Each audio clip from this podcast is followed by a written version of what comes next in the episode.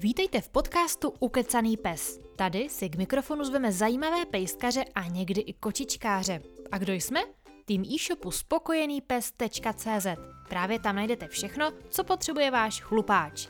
A já jsem Ančí Chytilová a v těchto rozhovorech načerpáte inspiraci pro výcvik, péči a život s našimi čtyřnožci. Znáte takzvanou dočasnou péči, kdy si dobrovolníci berou opuštěné psisko dočasně domů, než se pro ně najde nový páníček už na pořád? Tak dneska jsme jednu dočaskářku pozvali k mikrofonu. Jmenuje se Olga Minaříková a je to i autorka knížky z deníku dočaskářky Ten pes je chuligán. Užijte si dnešní rozhovor, ať už nás posloucháte doma, v autě nebo na procházce. Oli, vítejte v podcastu Ukecaný pes. Dobrý den. Dobrý den. Nám tady na stole leží vaše knížka a já se na ní dívám konkrétně na titulní stránku. Já tam vidím vás s takovým rozcuchem, máte, lezou po vás psiska, máte v ruce hadr, nějaký sprej a zajímavé na té knížce, na té obálce je, že je tam hodně psích hovínek. Tak se vás chci zeptat, jestli to je vlastně nějaká realita dočaskářského života. Já jsem z té obálky, musím říct, opravdu nadšená. Ona se povedla. Naprosto dokonale odráží, jak, vypadá běžné, jak vypadají běžné dny dočaskáře. Eh, protože když člověk se stane dočaskářem, tak se objeví takový další zajímavý eh, jevy. Člověk občas zjistí, že vypadá jako takový lepší bezdomovec. Potom uh, vlastně najednou zjistíte, že nějak se jako mezi hla, vaše hlavní činnosti dne dostalo řešení vyprazňování někoho jiného, což tam předtím nebylo a teď to tam je. Taky se tam objevuje hlavně často slovo nestíhám, zaujme první pozici v četnosti slov, který denně jako vyslovíte. A právě, že ten hadr na podlahu a čistící prostředek se stane vaším jako nejlepším kamarádem. A taky zjistíte, že už jako nikdy, nikdy nebudete mít koberec. Takže eh, ty bobečky jsou úplně jako dokonalou ukázkou. Myslím si, že když se řekne dočasná péče, tak eh, bobek je takový jako rovnítko. Takový symbol ano. Vaší, vaší práce. Tak to jsem ráda, že jste do té, na tu knížku propašovala vlastně realitu. A řekněte mi, jak jste vlastně s dočaskařením začala? Já jsem si to nevybrala. ono to ke mně přišlo nějakým způsobem samo. To nebylo, že bych si předtím jako někde něco četla, zajímala se uh, ohromně a říkala bych si, Ježíš Maria, bych chtěla být do Česka, to musí krásný, protože to opravdu není koníček.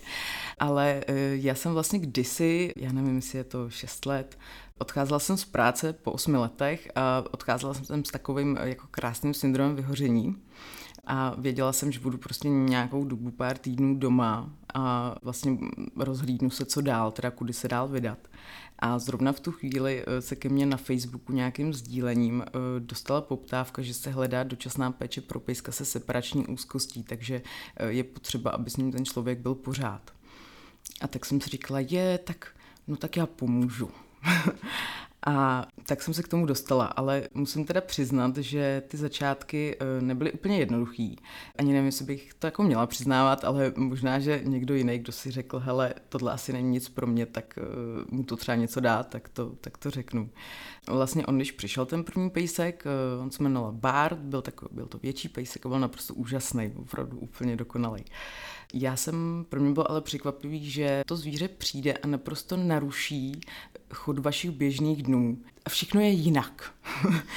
A e, já jsem byla jako hrozný plánovač a hrozný člověk, který jako každá minuta nějakého dne jako je naplánovaná a teď tady jako přišlo nějaká bytost, která mi jako všechno rozbourala. Nic nešlo tak, jako jsem zvyklá. Mazánek, e, moje finka, tak e, ta z toho byla jako naprosto v šoku, vůbec nechápala, proč k nám přišel bydlet nějaký pes a vůbec jako ho tam nechtěla. A, takže permanentně vyvolávala nějaký konflikty. Takže já jsem trávila den tím, že jsem je jako roztrhávala a uh, ještě Bart právě obešel jako bice zvednutou nohou, samozřejmě pušťural všechno, jako co bylo půl metru od země. A já jsem si říkala, tohle jako nezvládnu, na tohle nemám. Tak jsem volala tý, uh, volala jsem dítě, to je vlastně zakladatelka spolku, a ta, co, co, co ho celé jako táhne dál a drží nás nějak pohromadě. A říkala jsem jí, že se jako strašně omlouvám, že jsem se prostě asi přecenila, že to nezvládnu. Byla jsem taková jako zklamaná za sebe teda hodně. Ale říkala jsem si, tak asi prostě miluješ zvířata, ale si nemáš na všechno. Mm, no a tak ten Bart se přesunul k jinému dočaskáři a záhy potom našel domov. Ale protože se Bart asi zřejmě rozhodl, že to jako zvládnu, tak se záhy z toho nového domova taky vracel. A on se vlastně ty pisy ideálně samozřejmě vrací ke svýmu dočaskáři. A uh, on se teda vrátil k tomu Honzíkovi, ale on už chodil do práce, měl dlouhý, krátkej. Ten Bart díky té separaci potřeboval toho člověka pořád u sebe.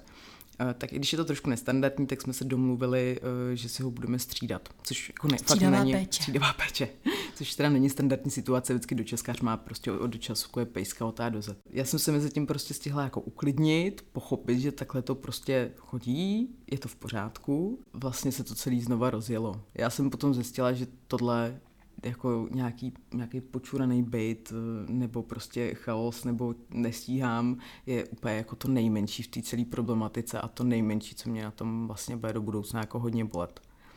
Ale tak tak jsem se k tomu dostala. Hmm, takže jste to vlastně po první, první výzvě nevzdala, ale nakonec na, naopak mě to zní tak, že jste přijala tu eh, výzvu, že se naopak naučíte třeba pracovat eh, s nějakým neplánováním, že to tak, tak jako přijmete.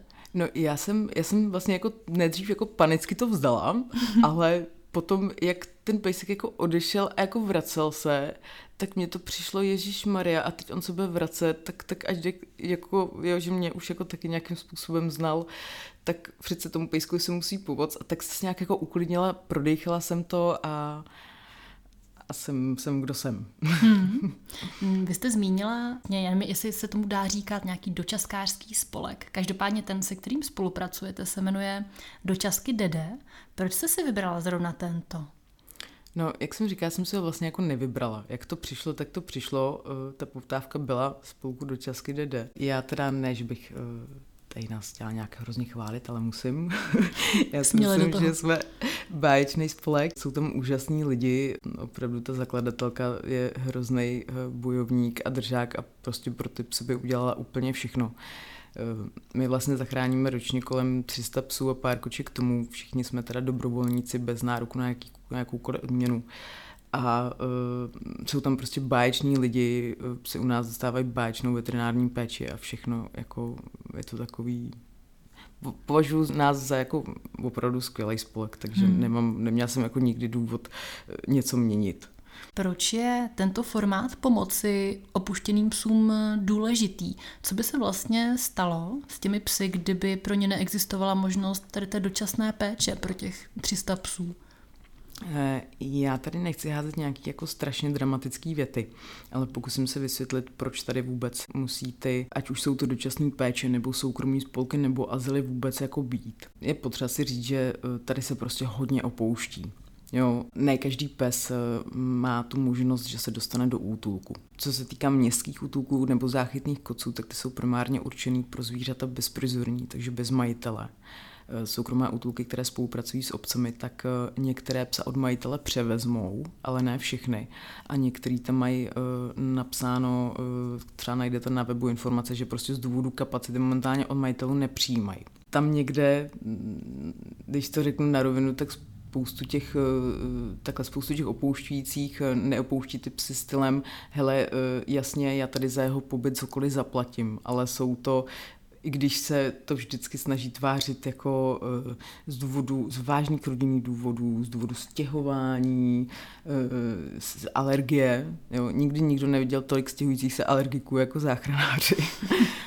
tak eh, ty důvody jsou prostě někde jinde. Jo, teď nedávno jsem třeba kolem mě prošlo na Facebooku, to je úplně dokonalá ukázka, tam pan tam napsal, že by chtěl vyměnit svoji kočku, nebo dcery kočku, protože už je málo hravá, dceru už to nebavím, tak by vyměnil za nějakou hravější kočku anebo koťátko. Hmm, to je smutný teda. Jo, a a tohle jako je realita, která tady běžně, nejsou to výjimky, ty lidi prostě se k těm psům stavějí eh, jako k něčemu, co je má zabavit zřejmě, nebo prostě co má uspokojit nějaký jejich jako potřeby, ne jako k nějakému členovi rodiny. Potom teda tady máme taky samozřejmě útulky, eh, které jsou spíš bohužel eh, nějakým svým koncentrákem než místem pro nový začátek v mnoha útulcích se nedostane těm zvířatům eh, jako pořádná veterinární péče a ty zvířata prostě nepřicházejí ve stavech ahoj, já jsem zdravý, očkovaný, vyrovnaný a eh, všechno umím a je to super. Takže tu veterinární péči to je prostě nejnáklad, jako nejnákladnější položka. A taky tady máme zvířata, které potřebují nějakou individuální péči anebo prostě pobyt v útulku jako nezvládají a nenesou ho dobře. Takže to všechno vlastně dohromady udělá to, že je potřeba, aby tady stále jako lidi, jako soukromí spolky, kterým na tom fakt záleží a eh, aby tady stáli dočaskáři.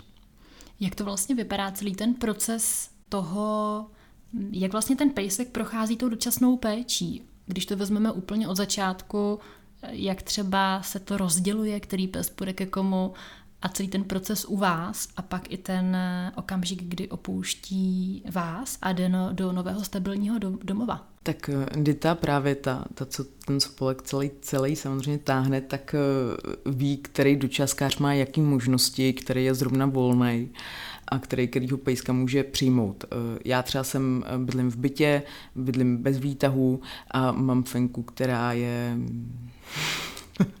občas trochu čůza.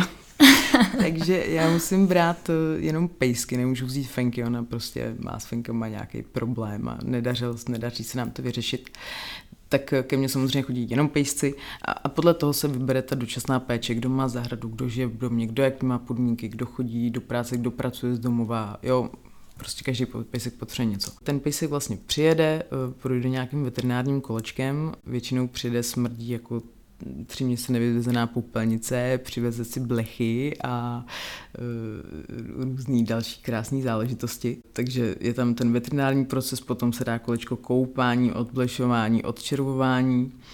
Eh, ta první noc je většinou těžká, protože samozřejmě pejsek je v novém prostředí, tak člověk se jako úplně moc nevyspí a všichni se tam jako zžívají společně. Potom se začne řešit eh, samozřejmě to, s čím přijel. Třeba u mě většinou jako přijedou pejsci a mají zájem močových měchýrů, abych si to jo užila doma s těma loužičkama a řeší se i teda jejich zdraví a řeší se i ta psychika. Takže dočáskář vlastně jako poznává toho pejska, eh, chápe nebo poznává, co se dělo co tomu pejskovi jakoby jde, nejde, eh, co kde potřebuje uh, naučit a uh, socializuje ho a učí. Jo, tam většinou ty pejsci chodí bez hygienických návyků, bez toho, aby věděli, co je vodítko, jak se na něm vůbec jako chodí. Takže tohle všechno do Česka řeší.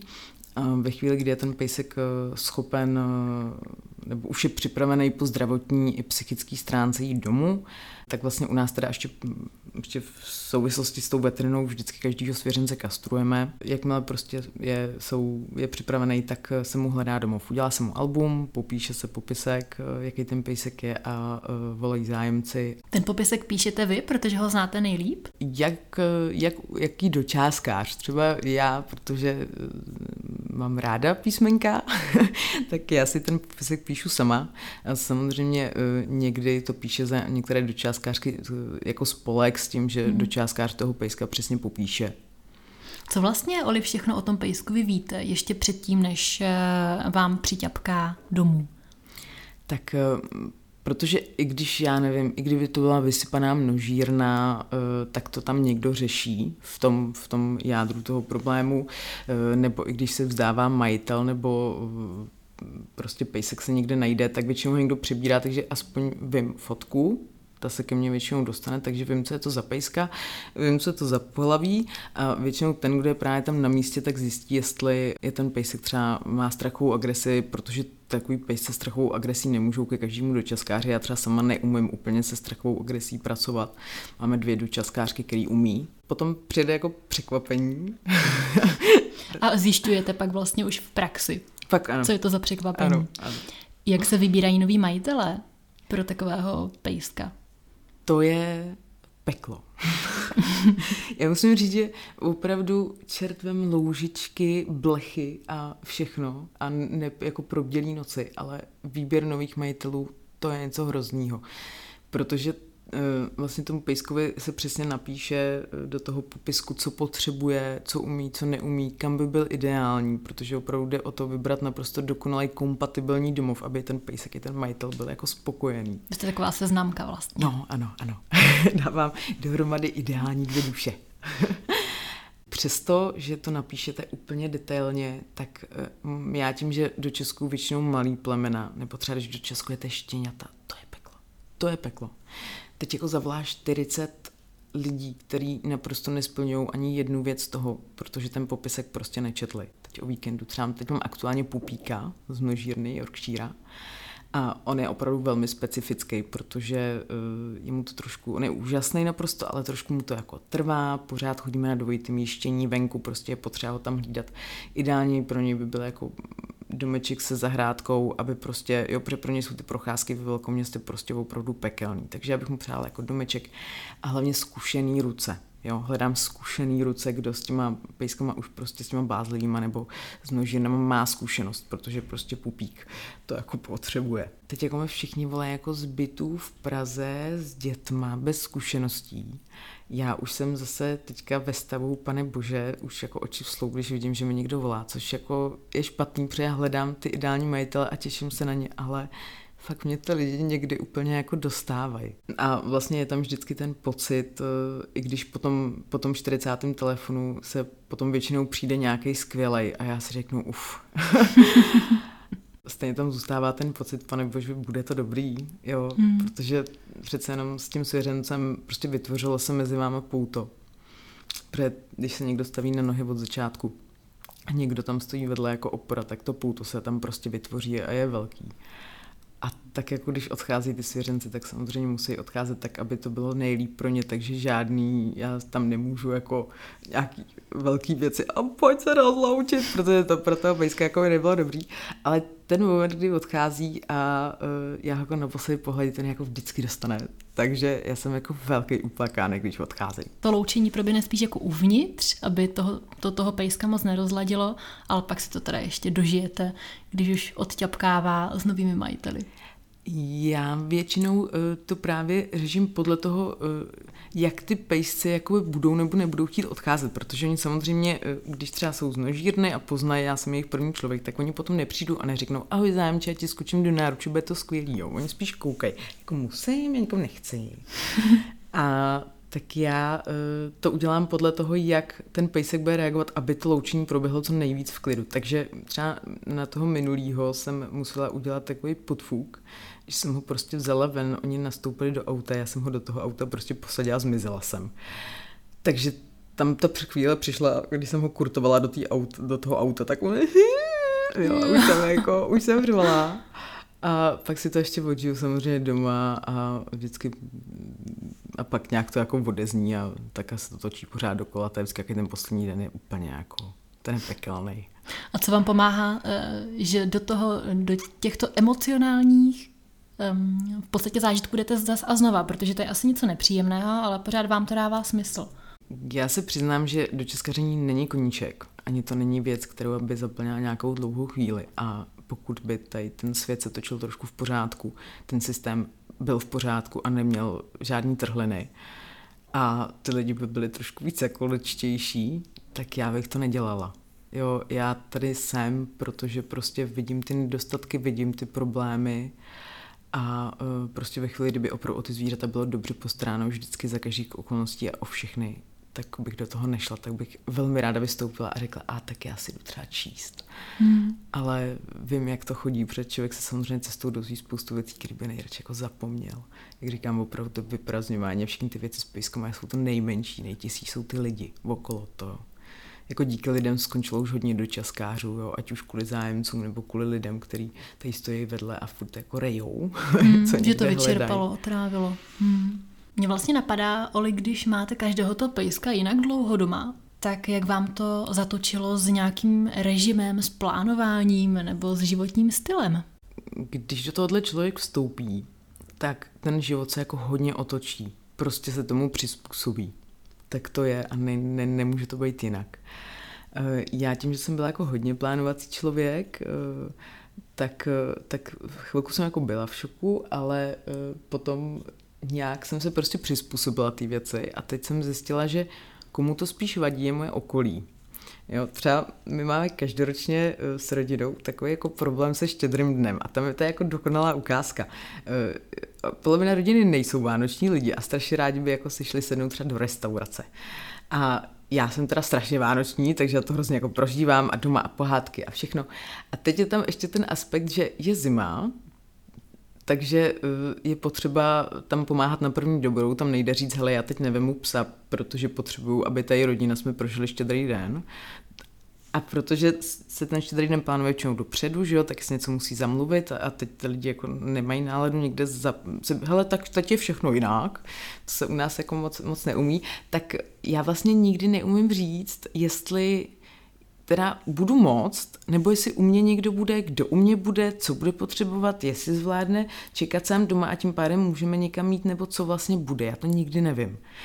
Jo, takže spíš to okolí jako je z toho takový jako rozčepejřený, že že prostě tady nejde plánovat. Jako.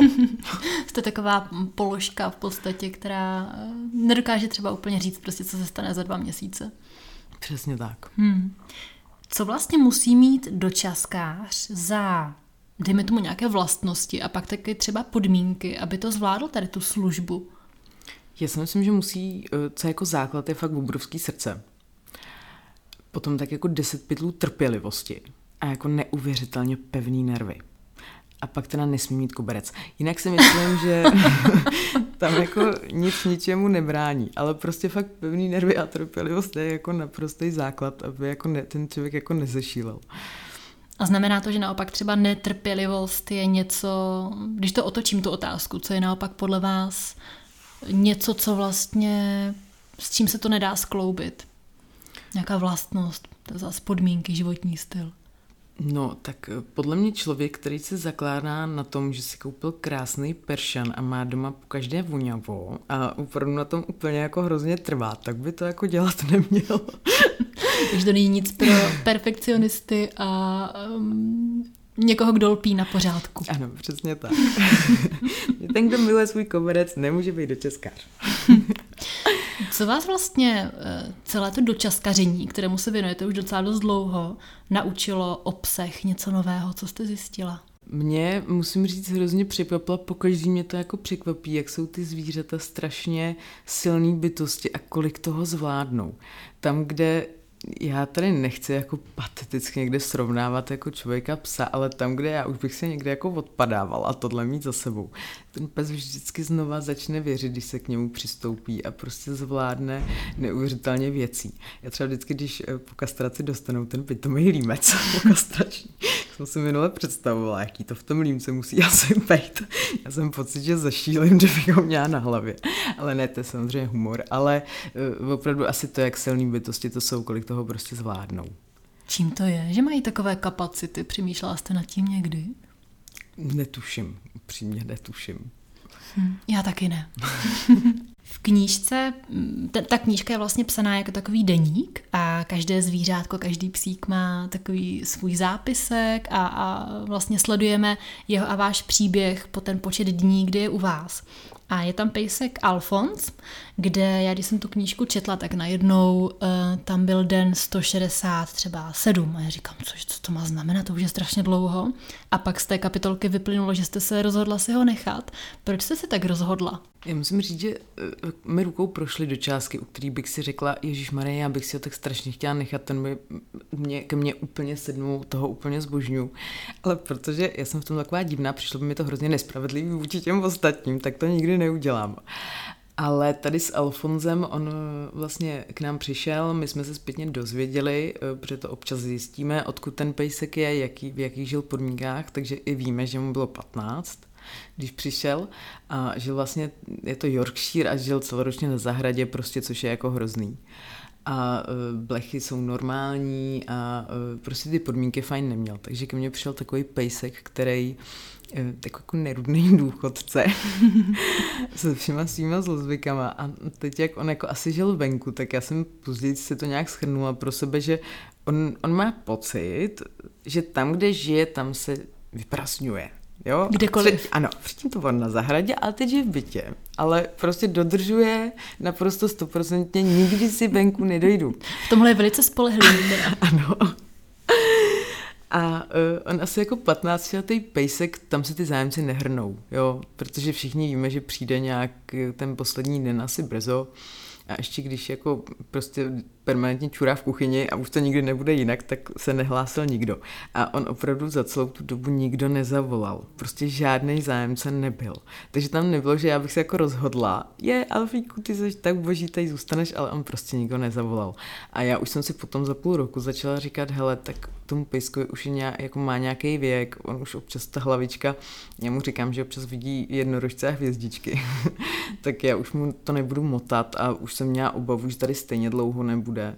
On už jako nevypadal úplně dobře, když přišel. Tak jsem si řekla, hele, tak to tak prostě zůstane, tak tady prostě prostě s náma bude bydlet dál. No a on, Alfons, se probudil, když zjistil, že má svůj, svý jistý a už mi čurá v kuchyni další dva roky. Takže má, kolik má sednáct? Počítala správně. No, no, no. A jaký je to pes? Co je to, co je to za psa? Už víme teda, že čurá kdekoliv, jako kde má doma. A jaký je povahový, jak byste ho popsala? On je, je, jako on je dokonalej. On je takovej strašně dojemný, když se na něj člověk podívá, jak už je prostě stařičkej a, a je to takový nerudá, jako když se mu nelíbí, tak tohle nechce a tady nechce a když tohle chce, tak to bude. Tak on je prostě, já jsem se mu naprosto přizpůsobila. Prostě to, co chce Alfons, tak to je. Což prostě odmlouvejte někomu, kdo ani neví, že Alfons a snídaní uh, okouněním do misky zpátky nepřivoláš. Takže ty dny prostě plynou tak, jak to chce Alfons a je to prostě takový starý nerudný důchodce, který, uh, který si tak nějak jako je. Oli, vy máte doma ještě Mazánka, ona se jmenuje oficiálně Maggie, je to tak, Fenka. Ano. A z toho, jak o ní píšete, tak mi přišlo, že je to neobyčejná individualistka. A já teď odcituju kousek z té knížky a pak mám k tomu vlastně na vás jednu otázku. Vy tam píšete, Chtěla jsem zlatého retrievera, který na obrázku položil hlavu na rameno smutnému člověku, aby mu řekl, že všechno bude dobrý. Když brečím, mazánek odchází, protože jí to obtěžuje. a Hrozně by mě zajímalo, jaké to pro vás bylo opustit tady tu romantickou představu toho empatického retrievera a rozhodnout se vzít si takovouhle psici, která je vlastně úplný opak. No, já jsem se uh, vlastně stejně jako s Alfonzem, to nebylo úplně jako moje volba. Ale ještě teda musím dodat k Alfonzovi, že kdybych Alfonze neměla, bych se musela vymyslet, jo. On je jako prostě dokonalej. A stejně jako, stejně tak Mazánek. Já jsem vlastně si neřekla, hele, tak já si ji jako nějak vezmu, ale tam byl takový příběh, že uh, moje drahá matička měla novou kamarádku a ta kamarádka měla nepřizpůsobivý sousedy a uh, ty nepřizpůsobiví sousedi měli zahradu a vysoký plot.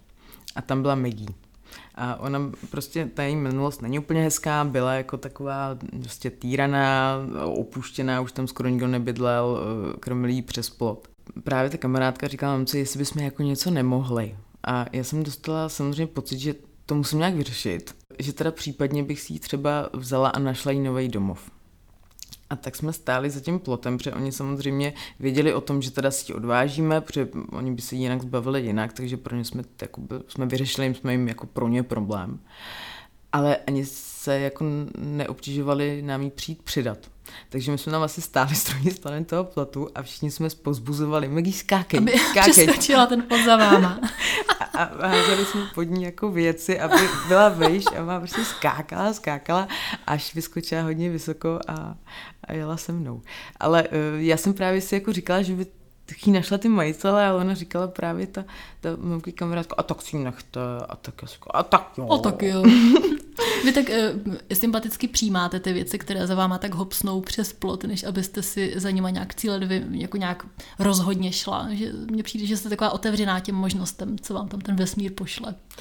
jo, ono, když se jedná o zvíře, tak prostě kdo přijde, tak, tak to beru tak, že nějak jako, nějakým způsobem přijít měl. I když samozřejmě v duchu stále toužím po zlatém retrieverovi. ale obávám se, že v mém případě jednou přijde, ale bude mu 14 a bude to trochu magor. Jako. Je mi úplně jasný, že takový nějaký dorazí, pokud vůbec ke mně dorazí. Já tu mám ještě jednu citaci z vaší knížky. Je to další odstavec, u kterého jsem se zastavila. A vy píšete, jsem introvertce, jsem extrovertem a ono se říká, že se protiklady přitahují. Věřím, že duše, které se mají potkat, se potkají a je jedno, jestli jsou člověčí nebo zvířecí, aby si něco předali. A tak mi Mazánek předává a přizvala si Alfonce, aby ji sekundoval. A vlastně moje otázka je, co si takhle přidáváte a co už jste si přidali za nové zkušenosti, objevy eh, ohledně života a tak vůbec. Já bych tady strašně řekla jako nějaký takový hezký věty o bezpodmínečný lásce. Nějaké moudré. Souzněňat, no. Něco hrozně moudré. Teď očekávám, že, že to se nestane. ne. Já se obávám, že uh, Mazánek a Alfons si občas říkám, proč ty dva vůbec doma trpím. Ale ne, to samozřejmě žert, oni jsou opravdu, já jako miluju a jsou rodina tak uh, oni mě spíš jako učí jako neuvěřitelný trpělivosti teda. Učí mě, že dokážu zvládnout různé trapné situace, od kterých jsem si myslela, že by, že by mě položili, takže to jako zvládnu. A spíš je to tady o tom, no, že jako zvládnu utřít v obrovské množství louží a dokážu být trpělivá a dokážu brát, že ten život jde jinak, než jsem si chtěla plánovat. Tak tohle mě učej. To mě zrovna přijde jako velké moudro teda zpětně. Jo. Ano, ano, myslím si, že jsme se tam dostali do tohoto levelu. Eh, tak mi ještě povězte, protože eh, vaše knížka tu stále leží mezi námi dvěma. Proč jste ji vlastně napsala? K tomu jsem se taky dostala nějakým zvláštním způsobem. Eh, já jsem eh, si psala na svůj Facebook, jsem když se začala prostě psát občas historky právě s dočasnýma tady s mraďochama a pro mě to byla nějaká forma sebevyjádření, možná i někdy té zoufalosti. A uh, lidi potom začali psát, že je to jako baví, že by to byla krásná kniha. Uh, já jsem si teda dala jako strašně na čas, protože já mám někdy pocit, že vždycky, když někdo napíše na Facebook něco jako hezkýho nebo někam, takže lidi občas píšou, to byla krásná knížka, jak jsem to nebrala moc vážně. A uh, Potom ale jako mi to trošku jako začalo hlodat. Říkala jsem si, a tak, že bych to jako zkusila, ale trvalo mi to strašně dlouho. Teda. Co to znamená strašně dlouho? Asi rok nebo dva. To je ještě docela krátce. Jo, no. tak, že, že jako, ale jako, že jsem se do toho nepustila hned, že prostě potom jsem opravdu dala jsem si trošku na čas. Vlastně potom shodou náhod eh, nějakým způsobem se ozvala našemu spolku moje současná vydavatelka a tak se jako to celý nějak stalo. Takže... Kruh se uzavřel. Ano. Kdo tam kreslil ty ilustrace, které jsou fakt krásné? Eh, to kreslila eh, vlastně kolegyňka eh, z jiného spolku, který taky záchranářského spolku pro zvířátka. Oni se zaměřují na péč o pejsky s handicapem. A jmenuje se ten spolek Pet Heroes a já jsem teda strašně vděčná, protože mi to přijde úplně jako úžasný. Ta obálka je nepřekonatelná. Mně se líbí, že to i sedí k tomu textu, že vy tam jste taková um, vtipná, ironická, a, a ty obrázky jsou k tomu hezky sedí. Takže, takže mě, já jsem to tam, mě to tam k tomu dobře sedělo. A jak to vlastně probíhalo? Já jsem se vás taky už ptala na ten proces, jak probíhá eh, dočasná péče. Tak teďka by mě zase další procesní otázka. Jak u vás probíhal ten, to psaní knížky? Jak je to vlastně je od toho nápadu po tento moment, kdy leží kniha fyzicky mezi námi? Já musím říct, že mě překvapilo spoustu věcí. A podle mě naprosto nejtěžší je to doklepnout. Ten závěr. Jo? Někdo by si řekl, nejtěžší je napsat knihu, ale nejtěžší je to dodělat. Tam jako, jakmile si na, na konci už si řeknete, OK, tohle je finální text, tak přichází uh, výměna mezi vámi, editorkou, korektorkou. A když to vidíte, ten text a čtete to třeba po 60. tak to, co se má zdát humorný, už vám vůbec humorný nepřijde. Přijde vám to naprosto hrozný. Říkáte si, pane bože, kdo tohle mohl napsat a jestli to vůbec bude někdo číst. A uh, opravdu, když už to přišlo, že jsem si to měla přečíst asi po 70, tak já jsem měla chuť jako už to vyhodit z balkónu, jako ten počítač s tím rukopisem, už to vůbec nedoklepnout a s křikem utéct. Ale pak jsem se teda prodejchala a, a kniha je hotová. A co pro vás bylo při tom psaní vlastně nejtěžší? Já jsem celou dobu jako vlastním pocit, pane bože, co si to provedla, jako bude tohle vůbec někdo chtít číst a ten mě jako neopustil, tak... Jaké pochybnosti. no, tak to jsem brala, že to je opravdu nejtěžší plus to doklepnutí, to mm-hmm. koncová, to bylo hrozný. Jak dlouho to trvalo vlastně? Ta kniha se vlastně od nějakého prvotního domluvy tvořila rok včetně doklepnutí. Mm-hmm. A když teďka už máte hotovo, tak znamená to, že už jste klidnější, anebo to uh, uh, jako kdyby přineslo novou sadu nějakých pochybností a prožitků? Já musím říct, že se mě stále drží, pane bože, co když to nebude chtít někdo číst. Takže to je, to je evergreen. ano, to, to nezmizelo, asi to tam bude ještě dlouho. A e, přidali se ještě nějaký nový jako věci. E, já jsem vždycky chtěla být takový ten e, autor nebo takový ten člověk, co když mu někdo řekne, hele, tam na kosmasu ti dali štítek bestseller, tak on řekne, vážně, teda no, hm, to jsem netušil. A já jsem zjistila, že jsem ten autor, který to moc dobře ví, protože ten internet prolejzá neuvěřitelně. Strašně se jako za to stydím.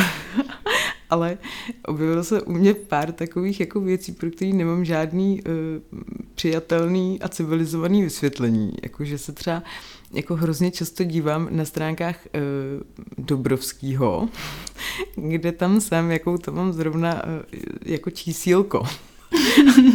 Mně se líbí, že to tak přiznáváte. Strašně jako asi to si stydím, ale možná Nevím, a ještě si to neumím nechat pro sebe, ještě to na sebe jako řeknu. No, tak takhle pár takových věcí, že furt se Google vůbec bych to neměla dělat, ale hrozně. To děláme všichni, můžu vás jo? uklidnit. Určitě, akorát někteří to jenom tajíme. Jaké máte vlastně zpět, eh, zpětné vazby na knížku?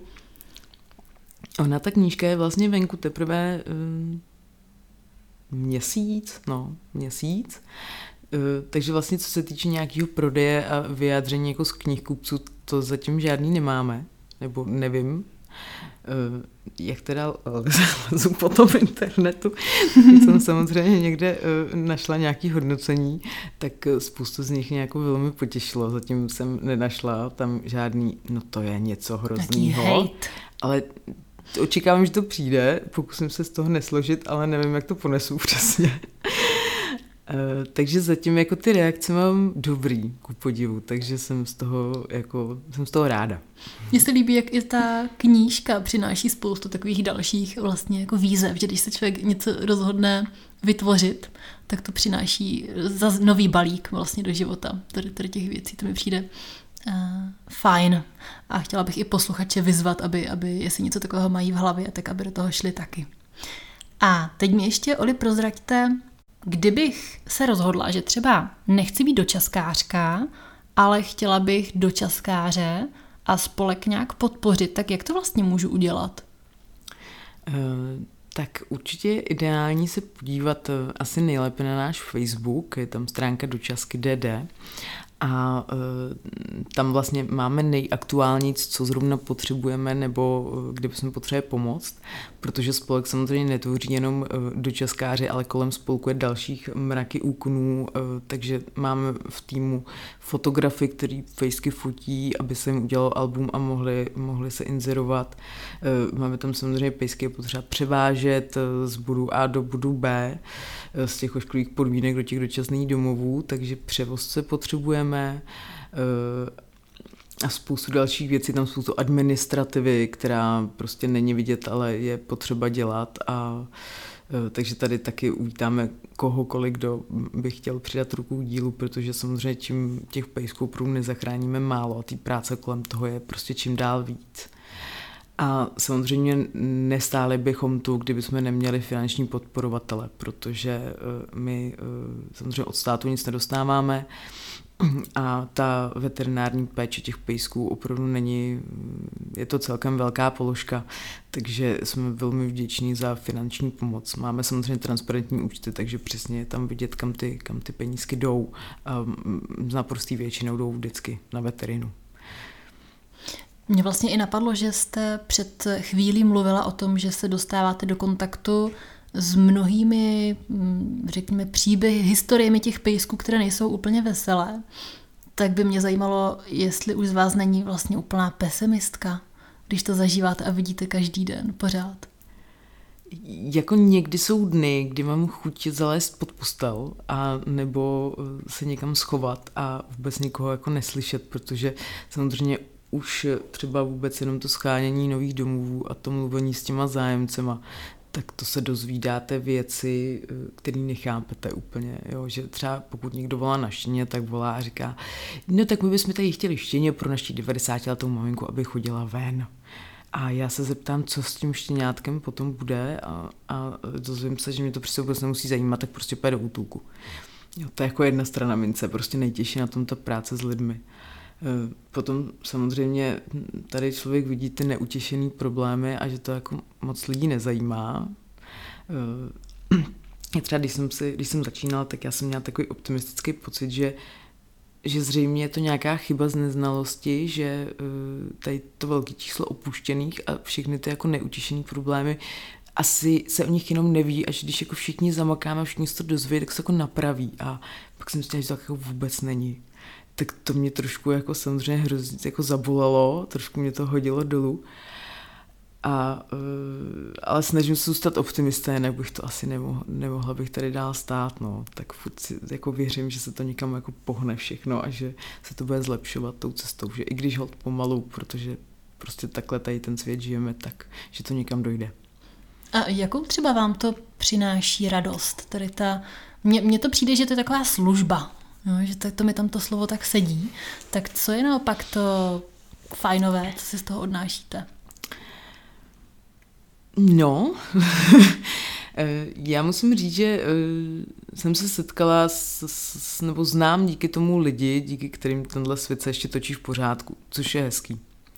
Eh, je to s těma smraďuchama někdy jako zábavný, co se budeme jako, jsou jako báječní.